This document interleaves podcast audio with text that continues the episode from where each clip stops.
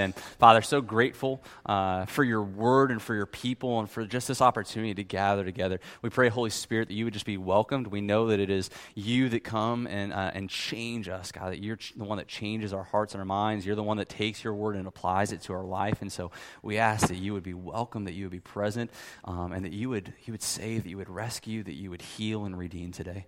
It's in your name that we pray. Amen.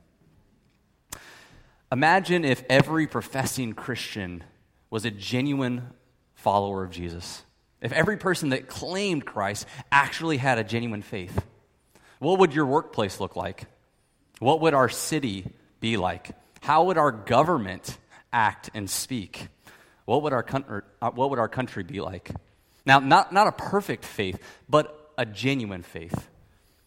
A faith that is honest enough to admit our imperfections. A faith that is humble enough to listen more than it speaks. A faith that shows grace instead of vengeance.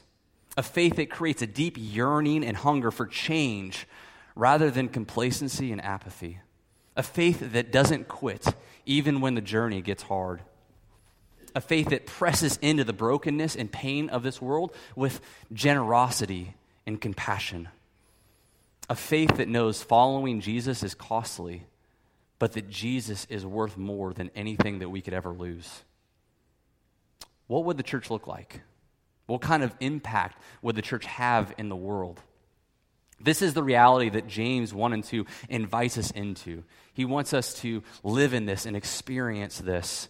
So if you would open your Bibles to James, we're going to be in chapters 1 and 2. But before we get in there, since this is kind of a standalone sermon, I want to do a little bit of background. So James is the author of the book that bears his name, and he is Jesus' younger half-brother, the son of Joseph and Mary. He wasn't a follower of Jesus during his Jesus' ministry. So Jesus had a 3-year ministry, and James thought Jesus was crazy during that 3-year ministry. He actually, with his parents, was like, hey, listen, we need to get this guy put in a psych ward. And several times you see them kind of coming to get Jesus and saying, hey, step off the stage.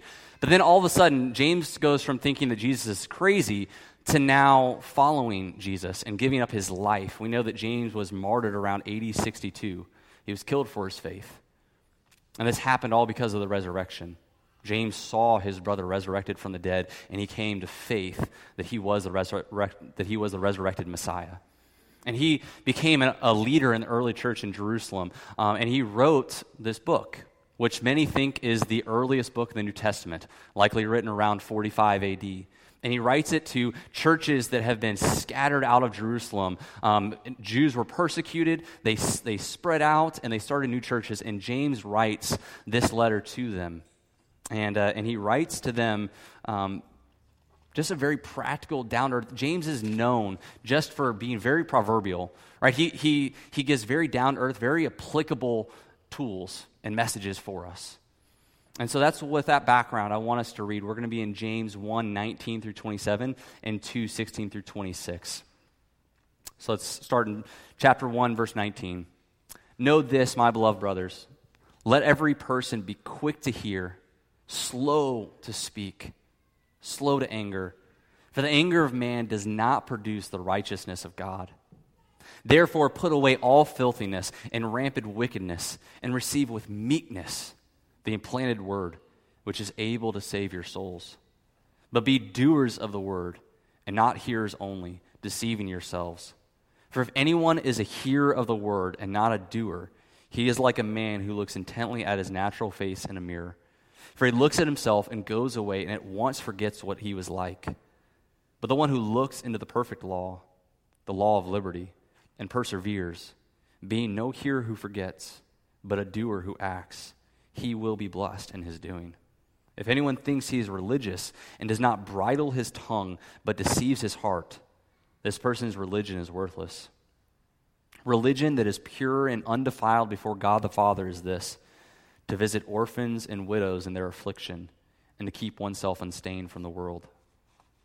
Now James 2:14 through 26. What good is it, my brothers, if someone says he has faith but does not have works? Can that faith save him? If a brother or sister is poorly clothed and lacking in daily food, and one of you says to them, go in peace, be warmed and filled, without giving them the things needed for the body, what good is that? So also faith by itself, if it does not have works, is dead. But someone will say, you have faith and I have works.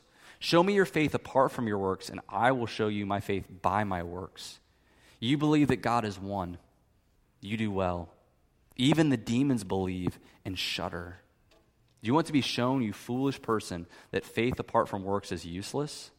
Was not Abraham, our father, justified by works when he offered up his son Isaac on the altar? You see that faith was active along with his works, and faith was completed by his works. And the scripture was fulfilled that says, Abraham believed God, and it was counted to him as righteousness, and he was called a friend of God. You see that a person is justified by works and not by faith alone. And in the same way was not also Rahab the prostitute justified by works when she received the messengers and sent them out by another way. For as the body apart from the spirit is dead, so also faith apart from works is dead. This is God's word. So the big idea that really courses through these two passages and really through the whole book of James is that a genuine faith is seen in our lives. A genuine faith is seen in our lives. And the question that James is asking us is, what do you believe? Now, we're going to look at 2 points to talk about this. The first one is a dangerous deception, and the second one is a genuine faith. Now, first, if you're here and you're not a Christian, I want to welcome you. I want to say that we welcome you. We hope you feel loved, and we hope you feel cared for. And my hope and desire in this sermon is that you get to see a clear picture about what genuine faith is and about what it isn't. We want you to press in, to keep asking questions. And we want you to see, hopefully, by listening to this, where you're at. Because it's dangerous to think that you're someplace that you're not. And so we hope you feel loved, we hope you feel cared for, but we hope you get clarity about what genuine faith in Jesus really is and about what it isn't. Now, if you're here and you're a Christian, this passage is going to both challenge us and it's going to encourage us. Now, I hope it challenges us because James is going to press. He's very blunt and he's very matter of fact, and he's going to help us to be honest about areas where we're all deceived. All of us have different areas where there's a void or a deadness of faith, and he wants us to be honest enough, honest with ourselves, honest with God, and honest with others about where that is, because he wants to come in and bring healing. The only way that there can be healing is if there's first honesty, if there's acknowledging areas where we aren't trusting Christ. And so he wants to challenge us to say, walk that out into the light. Be honest about where you're really at, because the only way that you can move forward is by acknowledging it, by confessing it, by repenting it, and by turning and placing faith in Jesus. And so he challenges us on that, but he wants to also encourage us, because he wants to say, if you have a genuine faith, then know that you are saved. Know that God loves you, he cares for you, and that all those that are entrusted to him, he does not lose one, and that you are safe with him. And so he encourages us. So first, let's look at the great, a dangerous deception. Have you ever been self-deceived? Where you really thought something was true about yourself only to be wrong? I think that the auditions for American Idol are like a platform for self-deception.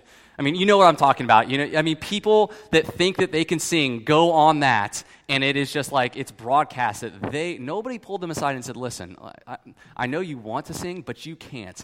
And it's really, you know, it's awkward and it's painful because I mean, they go up to hit that high note, and we're like, "Oh, just please no, just don't do it." And I'm the worst. I mean, people, my wife's with me, and it looks like I'm watching a scary movie because my shirt is over my eyes, and it's like I can't watch. Like I get so awkward. I'm like, I can't watch it, but I can't not watch either.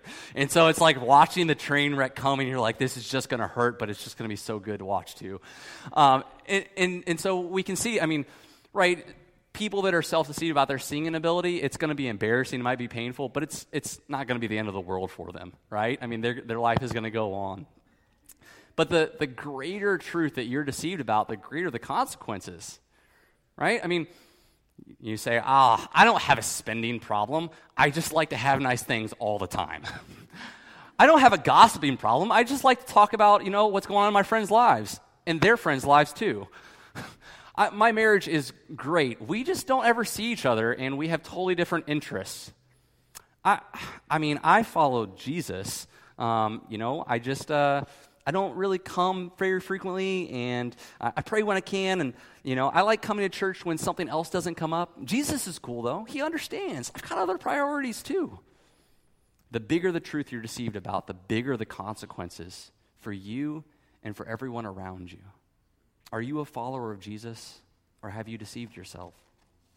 Now, why in the world talk about this now? Why talk about this for us? Well, James is writing to new churches, to new believers, and his heart is to care for them. And he knows that there are people in the midst that think that they are following Jesus, and they aren't. And it's hindering them, and it's hindering the church. And he says, one of his first priorities is to say, I want you to see what it really means, what it really looks like to follow Jesus. He wants to call out what is fake, what is phony, what is a facade, in order that he would show what is genuine, what is real, what is life-giving and active. And so this is my heart for us as a church, is that you would have clarity about what it really means to follow Jesus. Now, why would some of those in the early church believe they were followers of Jesus when they weren't? Why do so many today believe that they're followers of Jesus when they're not? And James gives us a variety of reasons. One of the first reasons that he gives is we can see in James 1:22. He says, but be doers of the word and not hearers only, deceiving yourselves. One of the reasons that they were deceived is that they heard God's word. Now, hearing God's word is a really good thing, right? We don't have to say, don't hear. Hearing God's word is a great thing. Hearing God's word can lead to faith. And both false faith and genuine faith start with hearing God's word. But one continues, whereas the other one stops. A dead faith simply stops at hearing God's word, while the other continues to actually practice God's word. Genuine faith is not merely association with God's word or his people. The same deception happens today. I was baptized as a child, therefore I'm a Christian. My parents are Christian. I grew up in the church, therefore I'm a Christian. My great-grandfather on my uncle's wife's side is a preacher, so I'm cool. I go to church occasionally on Sundays, therefore I'm a Christian. My child goes to a Christian school, so I'm cool with Jesus. People still deceive themselves about following Jesus because they're associated with something that has to do with him. James wants us to understand that no one is a Christian simply by association. God calls and saves personally and individually. Another reason they were deceived about following Jesus is seen in James 1:23-24. It says, for if anyone is a hearer of the word and not a doer, he is like a man who looks intently at his natural face in a mirror. For he looks at himself and goes away and at once forgets what he was like. Have you ever looked in a mirror and seen something wrong? You got this big sleep in your eye or something stuck in your teeth or your hair's messed up, for those of you with hair. You know, why wouldn't you do something about it? That's what James is asking. If you look in a mirror and you see something's wrong, why wouldn't you change it? Why wouldn't you do something? And this is what was happening, is people were coming, they were looking into God's word, they were seeing their brokenness, their imperfection, they were seeing areas that were out of whack, that areas where God said, listen, let me join you, let me heal, let me speak into that area. And they walked away as if nothing was different. They walked away and treated their life as if there wasn't anything broken, there wasn't anything wrong, they didn't need to be saved. There was no confession, no repentance, no application of God's word in their life, yet they still claimed to follow Jesus. The fact that they felt guilt or that they felt wronged or that they had some passing experience with Jesus 15 years ago at a summer camp made them think that I'm a follower of Jesus. No, experiencing guilt, feeling sorrow, having some previous one-time experience with Jesus at a conference doesn't mean that you're a follower of Jesus. You see, genuine faith is persevering faith. It's not a perfect faith, but it's a faith that fights to act on God's word. Another common deception that they have was seen in James 2:14-17. This is the spot where they encounter someone that is poor, that is homeless, that is in need of food and clothing. And instead of truly helping them in their situation, they say, go in peace, be warmed and filled. Yet they don't do anything to actually remedy their situation. They mistakenly believe that having a feeling of sadness for someone else, that having some kind of empathy in their situation, that wishing warm sentiment to them means that they're a Christian. Now, those feelings aren't bad. We should feel empathy and sadness and brokenness for someone else, but those feelings aren't the end. They're to drive us to actually do something. And you see this with Jesus, as Jesus comes upon the crowd and he sees that they're tired, that they're harassed, that they're helpless, like sheep without a shepherd. And what does he do? He doesn't say, I really feel bad for you guys. No, the disciples are like, listen, send them away. And Jesus says no, and he provides for them. Right? He multiplies, he gives them food to eat. He teaches them. And we see this in Luke 10 with a Good Samaritan, is while the other two walked by the side of this poor, broken man, and they were the ones that were supposed to know. They knew, but yet they were too busy. They had things going on in their life, and they passed by. And it's the Good Samaritan that stops. He sees this man that is broken, that is destitute, that is half dead. He doesn't say, I felt compassion. I felt really bad for him as I continued on to my destination. No, he inconvenienced himself. He takes the man and he puts him on his donkey. He walks him through a dangerous trek. He goes to an inn and he pays his way. He says, if there's anything else he needs, put it on my dime. Pays for his medical bills. Genuine faith manifests itself in compassion towards others. Following Jesus means that we care for the broken and for the destitute. The last area that James identifies as an area of self-deception is in James 2:19. Now, this person says that I'm a follower of Jesus. I believe in God. I believe that God is one. Right? They believe that they're a Christian because they affirm true doctrine. Now, true doctrine is a great thing. We don't want you to believe false things. You know, it's never good to believe something that's not true. But he says, this person thinks, well, I believe that God is one. I believe that God exists. I believe that Jesus is his son, that Jesus died on the cross. And James says, that's great. So do the demons. The demons believe all those same things. You know the difference? Their lives aren't changed by them. They know the truth, but they are actively rebelling against that very truth that they know. They're not in submission to King Jesus. They don't love him or follow him. And he says, true doctrine, while a good thing, if it does not transform your heart, is not a genuine faith. Genuine faith isn't merely association. It's not feeling guilty for your wrong. It's not the same as having sadness or empathy towards those in need. It's more than affirming certain biblical truths. James shares these areas of self-deception because he loves these churches and he loves these individuals. But often those that are self-deceived have hard hearts. They know deep down something isn't right, something's askew, but yet pride keeps them from hearing it. And they put on a front acting as if everything is fine. This is so dangerous.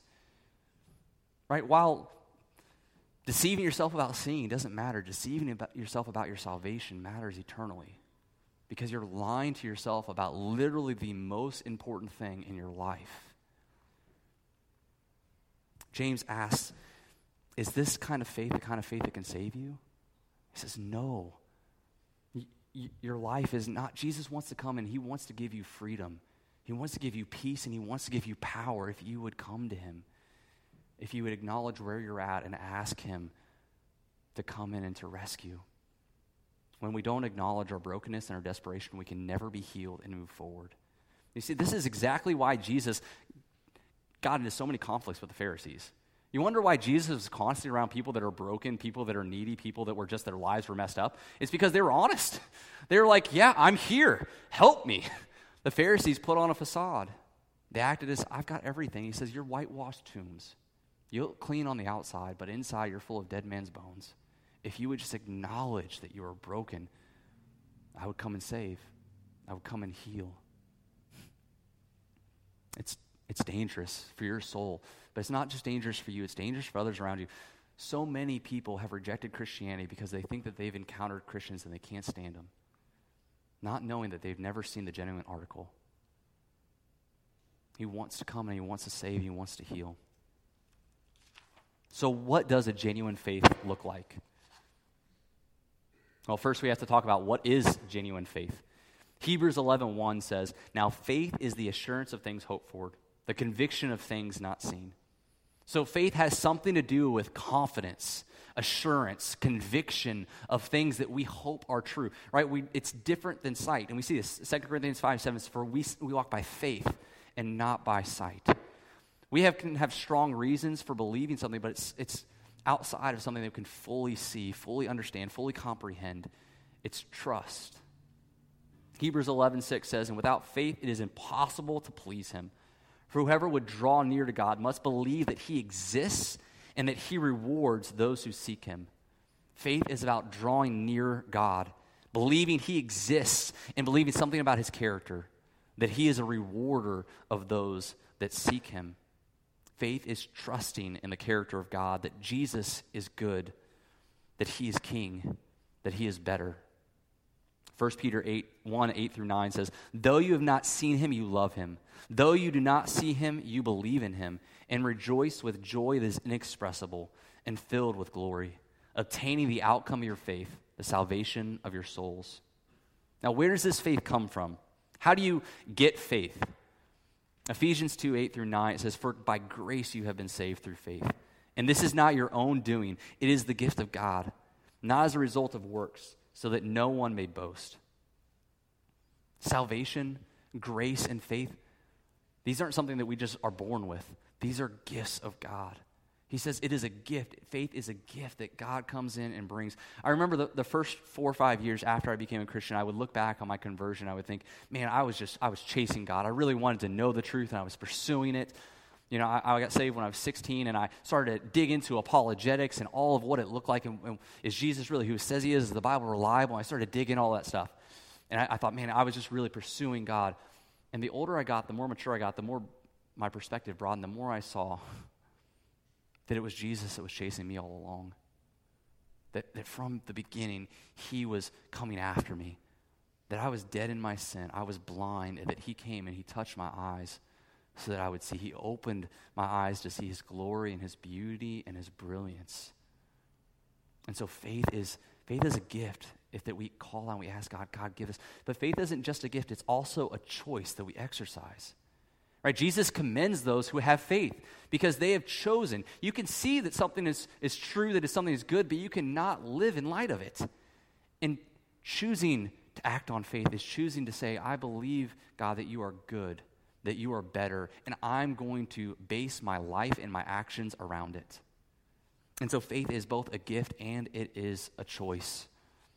Now, how does it relate to salvation? How does our faith and how do our actions relate to salvation? I mean, because if you read that part in James 2, most people, they think that James and Paul contradict because it sounds like it. I mean, you have James that comes and says, hey, listen, you're justified not by faith alone, but also by works. And then listen to Paul. Paul says in Galatians 2:16, "Yet we know that a person is not justified by works of the law, but through faith in Jesus Christ. So we have also believed in Christ Jesus in order to be justified by faith in Christ and not by works of the law, because by works of the law no one will be justified." He says that same thing again in Romans 5, again in Titus 3:7. So how in the world do we read this? How does this make sense? On appearance it seems that they're a contradiction, right? James says that you're justified by faith and works. Paul says that you're justified by faith alone. Now, the solution to this is to dig in a little bit more and say, what in the world does this word justification mean? Right? And Paul uses justification to mean that you are legally declared righteous. Think about a court of law, right? You're guilty, and then the judge comes up and stamps his little gavel and says, no, I declare you innocent. I declare you righteous, right? It's a legal setting, a legal court setting. And that is how Paul uses the word. Listen to this in Romans 2:13. For it is not the hearers of the law who are righteous before God, but the doers of the law who will be justified. Right? He's saying that in God's court of law, it is those who act, it is those that do. They are justified. They are declared righteous. Now here, Jesus in Matthew 11:19, the Son of Man came eating and drinking, and they say, look at him, a glutton and a drunkard, a friend of tax collectors and sinners, yet wisdom is justified by her deeds. He uses justified there not to say that wisdom is going to go in a court of law and be declared righteous. He says that wisdom is justified. Wisdom is proven, is shown, is seen to be righteous by its deeds. One is to be declared legally righteous. The other one is that it's shown, it's evident, it's made known, obvious that it's righteous. And so what they're talking about is complementary. It's not contradictory. And imagine it like this. Imagine our life like a tree. Right? Faith is the roots, God is the soil, and our actions are the fruit. As our faith digs deep into the soil of God, so it becomes healthy and it bears good fruit. And this is what James is talking about, and Paul is saying the same thing, is that the faith starts. It's the roots of the tree. Without roots, there's no fruit. And so faith is what starts, and as it goes deep, so our life will begin to bear that fruit. Now, what are some of the marks of a genuine faith? We've talked about what faith is, how it relates to works. Now, the main part of this passage is what does a genuine faith practically look like? Well, first, a genuine faith humbles us. James 1:19 says, "Know this, my beloved brothers, let every person be quick to hear, slow to speak, and slow to anger." Anybody have a problem with that? Anybody ever struggle with anger, being quick to speak out of turn? One of the things that he says is that faith does this to us. It humbles us. Now, and I want you to hear these things not as something that we must do, but instead as what has been done to us. Right? We can listen to this list and think, well, I just need to be more humble. That's not it. What it's saying that as we press into Jesus, the faith that he imparts to us humbles us. Right? It's something that he does to us. He moves in our lives and he humbles us. Why? Well, faith is based on the fact that you can't save yourself. Right? I mean, the Christian message is that you're so broken, you're so messed up, that it took the Son of God coming down from heaven to earth to die in your place to save you. I mean, that humbles a person, right? You can't do anything to save yourself. And so that strips us of pride. It strips us of pretense. We can't look down on other people when we're looking up at God for our salvation. And so we know that we're not the Savior that people need. Jesus is. It means that our words, our anger, our solutions, they didn't save us, and so we know that they can't save other people. It is Christ and Christ alone that rescues. This realization, it changes our relationships. It makes us far more eager to listen, far more eager to understand where somebody's coming from. It makes us far more eager to serve. We seek to be faithful to God's calling and leading in other people's lives rather than kind of inserting what we think and what we want. We trust that God has a faithful plan, that he's working in each person's life, and that if we are able to be still and able to start to discern what God is up to, then maybe we can join where he's at work. Is grace humbling you practically in your life? Is it stripping the pride out of your relationships? When you think back on you becoming a Christian, does it still amaze you? Do you think to yourself, I'm a Christian, like that actually happened?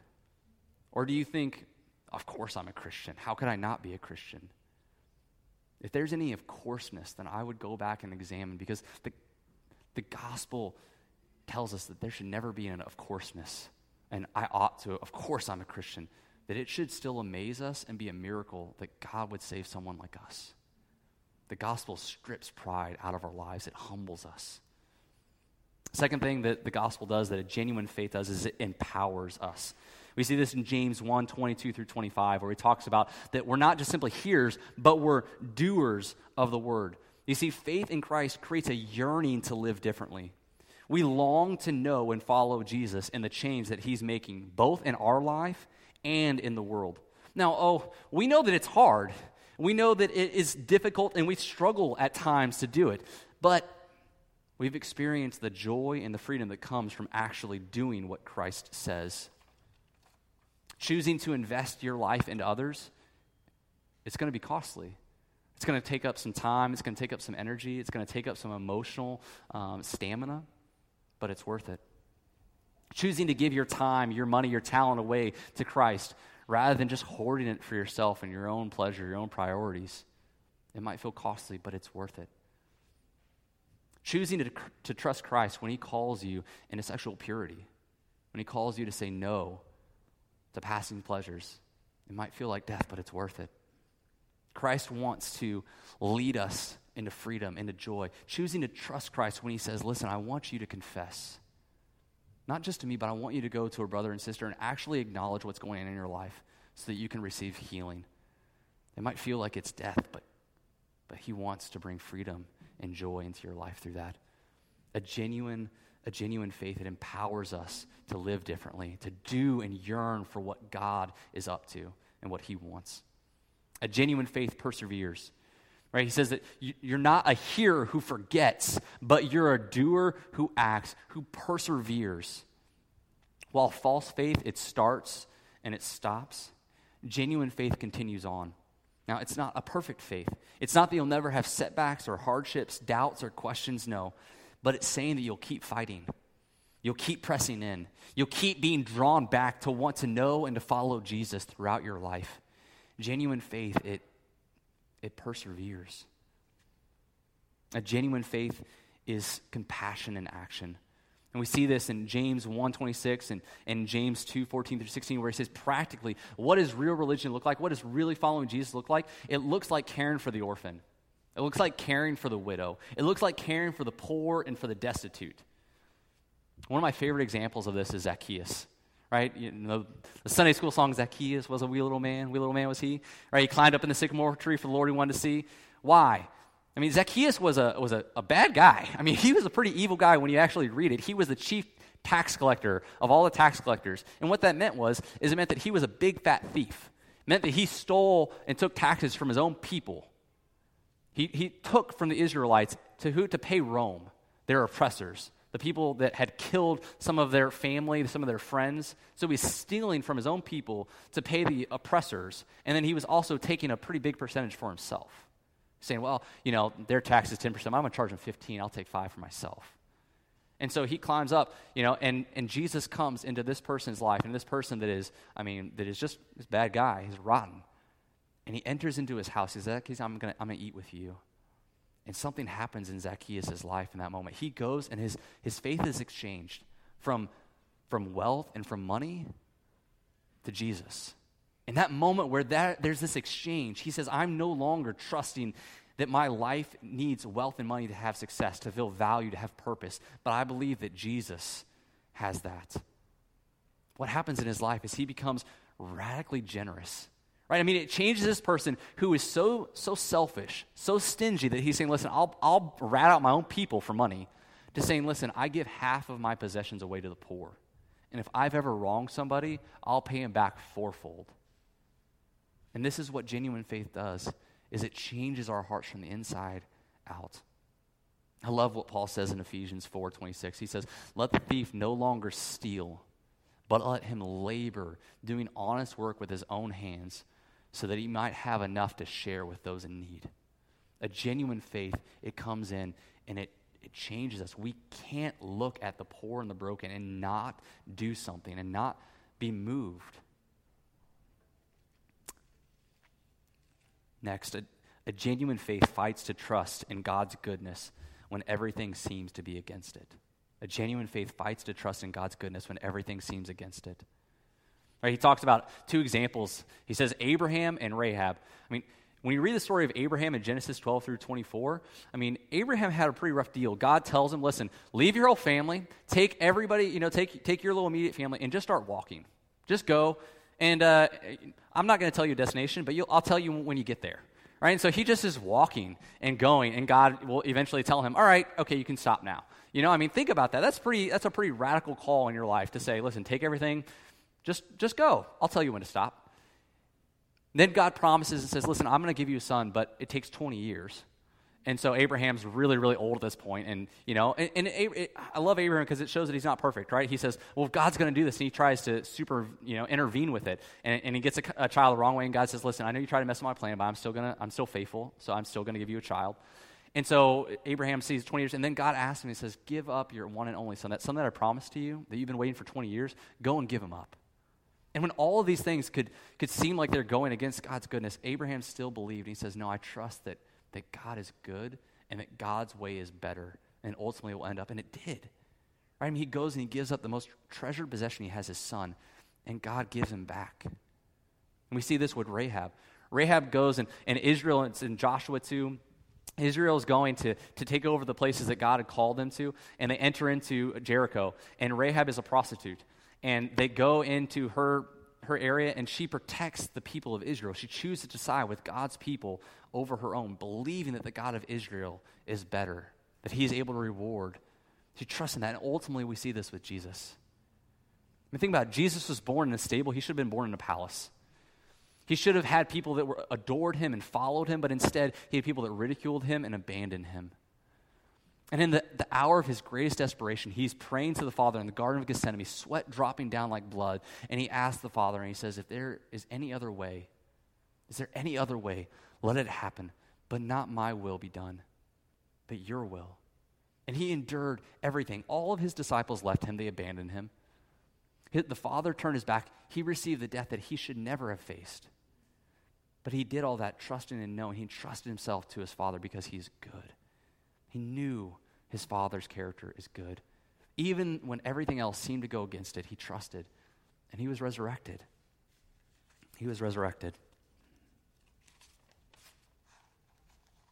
Because of his death, because of Jesus' death on the cross, we can forever know God's goodness towards us. We can forever trust that God cares for us, that he loves us.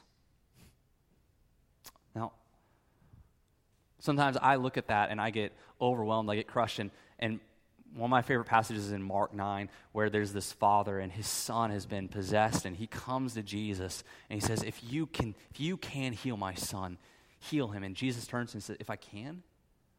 Everything is possible, one who believes. And the Father says, I believe, help my unbelief.